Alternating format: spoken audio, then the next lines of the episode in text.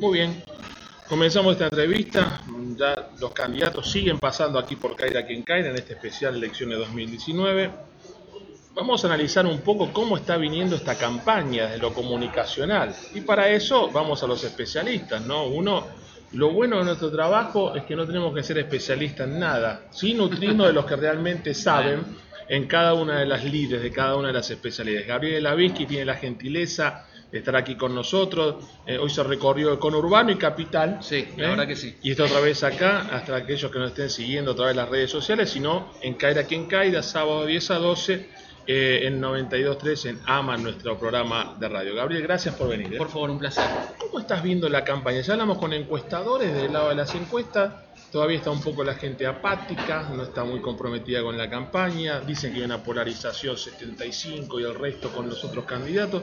Desde lo comunicacional, ¿cómo lo estás viendo? ¿Qué análisis podemos hacer? Bueno, primera característica importante de esta campaña que tenemos que notar es que es una campaña larga.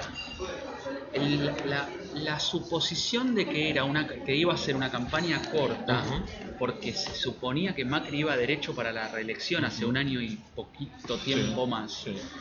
Se dejó de considerar de ese modo en el momento en que empezaron a surgir la- las cuestiones de la crisis. Claro, abril-mayo 2018. Claro, con ese famoso discurso de Macri de Casa Rosada un minuto 26, Qué bárbaro. en donde dijo con el fondo verde y poniéndole la cara en primer plano diciendo eh, hemos tenido una pequeña falta de confianza. Fíjate un discurso de ese estilo, lo que trajo después, no digo que solamente haya sido el discurso, Mm. sino la cuestión de la realidad que se impone, ¿no? Mm. Y la verdad es que se hizo una campaña larga. Y esa campaña larga desacomodó todo el escenario porque logró cosas que impensadas hasta ese momento. Venía todo ordenado, del lado de Macri seguramente hasta te diría, podría aventurar que con Michetti como Mm, vice sí, sí. para repetir la fórmula, reelección sin ningún problema. Pero pasó lo de la crisis y en la crisis empezaron a ponerse en duda las certezas que se tenían. Hasta Cristina- la propia tropa pedían que se baje Mauricio y que vaya María Sí, Peña hasta Vidal. no hace mucho tiempo. Por eso. Porque hasta hace mucho, hasta hace poco tiempo, Mm. desde, yo creo que eso es lo que le garantizó a Macri la elección de Pichetto. Mm. Creo que la primera gran cuestión de la elección de Pichetto no solamente fue poner la política en primer lado y la cuestión de gobernabilidad, sino de alguna manera dejar de lado el plan B corta. Claro. Porque el plan B corta le hacía daño al propio Macri en ese sentido. Del otro lado, lo que parecía que Cristina se bajaba o que Cristina no competía o que, o que la expresidenta iba a encabezar la fórmula muy fuertemente, para nada, pasó lo que nadie entendía, ni que se baje ni que quede como candidata a Claro. presidenta, quedó como candidata a vice Mm. colocando a Alberto en primer plano. Mm. Entonces, la incorporación de la baña a la tercera vía, la baña que era Con la baña previsible. debilitado, sin masa en lo que iba a ser su frente, eh, sin Schiaretti en esa mesa que se fundó en algún momento. Lo que pasa es que eso es del último tiempo, porque Ah. en el comienzo parecía Ah. que Massa eh, iba a encabezar Sí. ese espacio, con algún que otro detrás, quizá Urtubey, Schiaretti, Mm. Pichetto. Pichetto decía que era un gran Es- vicepresidente, iba a ser un gran presidente Pichetto. Tremendo. Dijo en Mar del Plata Sí, en sí. febrero, no lo dijo en Sí. 2008. Hace cinco meses. Claro, entonces digo, es una campaña que al- la longitud de esa campaña se alar- alargaron las cuestiones. Y ese alargue de las cuestiones hizo que se desacomode el escenario. Eh, el escenario se desacomodó y se volvió a acomodar de una forma difícil, compleja, pero polarizada. Mm. ¿En dónde? Massa quedó de un lado, con Cristina y Alberto, y del otro lado Macri y Pichetto, en el centro, muy chico el centro, quedó realmente, ahí vamos a tener que analizar si es una cuestión de oferta o de demanda. Claro.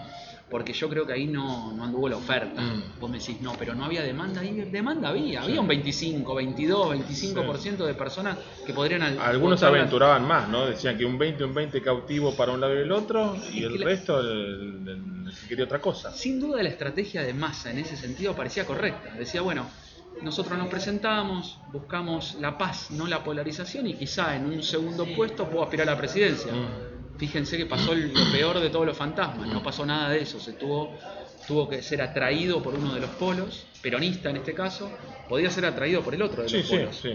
por otras razones quizás. Sí, si Pichetto puede ser vicejefe, candidato a vicepresidente, Vicepresidente. no hay- todo es posible en la política argentina. Entonces la verdad que ese análisis, la primera cuestión es que fue una campaña larga. Y ahora a partir de que vienen las pasos, en esa campaña larga la sociedad se cansa. Claro. Se cansa y no es una sociedad que está esperando los contenidos políticos en primer plano ni de ni, ni remotamente. ¿Y quién te parece que ganó más con el timonazo de, compañero de fórmula? ¿Cristina yendo a un segundo puesto y eligiendo a Alberto con la idea de que eh, más, más al consenso, más eh, o este Macri llevándola a Pichetto, la pata peronista, un futuro Congreso, eh, Senado manejado por el vicepresidente, eh, rompiendo lo que es el consenso federal en definitiva con todo. ¿Quién, ¿Cuál fue más, más mejor orquestada la Te voy a hacer una, una respuesta políticamente Ah. correcta, pero creo que es lo que pasa. Ganaron los dos. Ganaron los dos. Porque desde el punto de vista de Cristina, Mm. pudo lograr cierta complementariedad en la fórmula. Quien dice que Alberto es una marioneta me resulta raro, debe ser que no lo conoce, porque Mm. es un cuadro político, no podemos dejar ir. Y la realidad es que discursivamente, con todo lo que le tiran, con el archivo, la vuelta al pasado, las contradicciones, la verdad que lo hace Se bastante bien.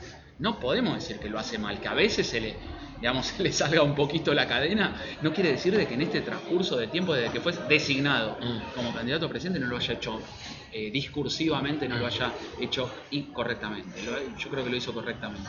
Desde el punto de vista de Macri, habiendo desestimado el plan B corta y aparte incorporado, primero un peronista y segundo un armador político que le da gobernabilidad, que le hace controlar el dólar, porque el dólar queda controlado desde unos ratitos antes de Pichetto, pero sostenido y bajando de valor Mm. con la incorporación del plan P, del plan PI.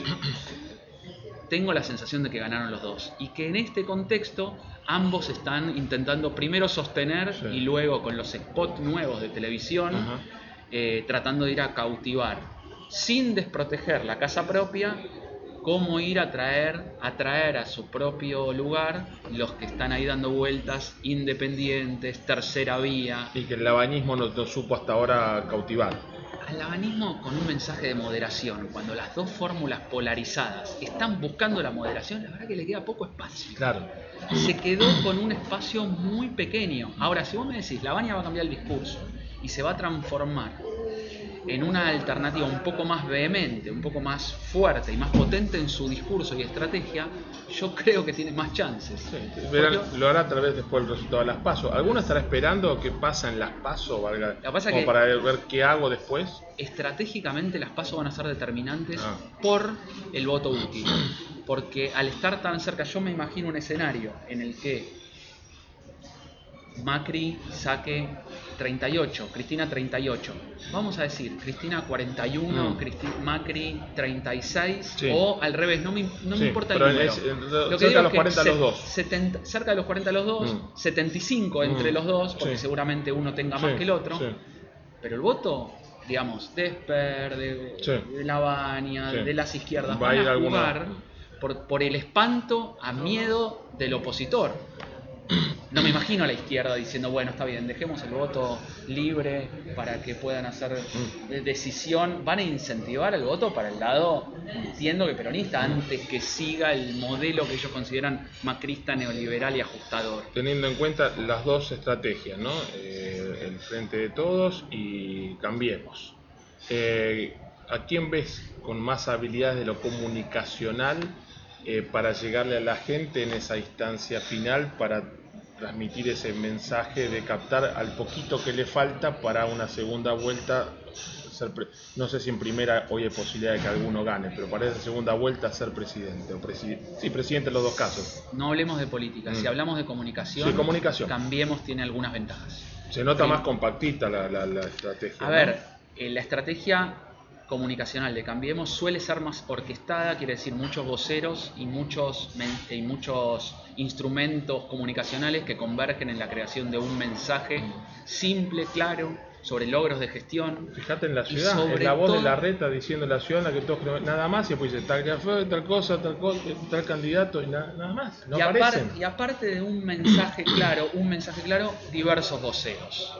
Diversos voceros, un mensaje. La ciudad de la Reta, Vidal, Macri, Pichetto, a veces Stanley, a veces Bullrich, a veces Dietrich, también. Ritondo, pero todos hablando en el mismo tono y con un mensaje claro de obras y de sentamos las bases. Mm. Hay una moderada, a mi criterio un poco demasiado moderada autocrítica, pero sobre temas económicos, pero en un contexto en donde hace 60, 70 días, después de un año, ¿no? Mm. Hay que ponerlo Calmaron en su justa medida, calmaron un poco las aguas, parecen un poco mejor posicionados. Ahora, no les alcanza para liderar Claro. la- el- las intenciones de votos según Mm. parece.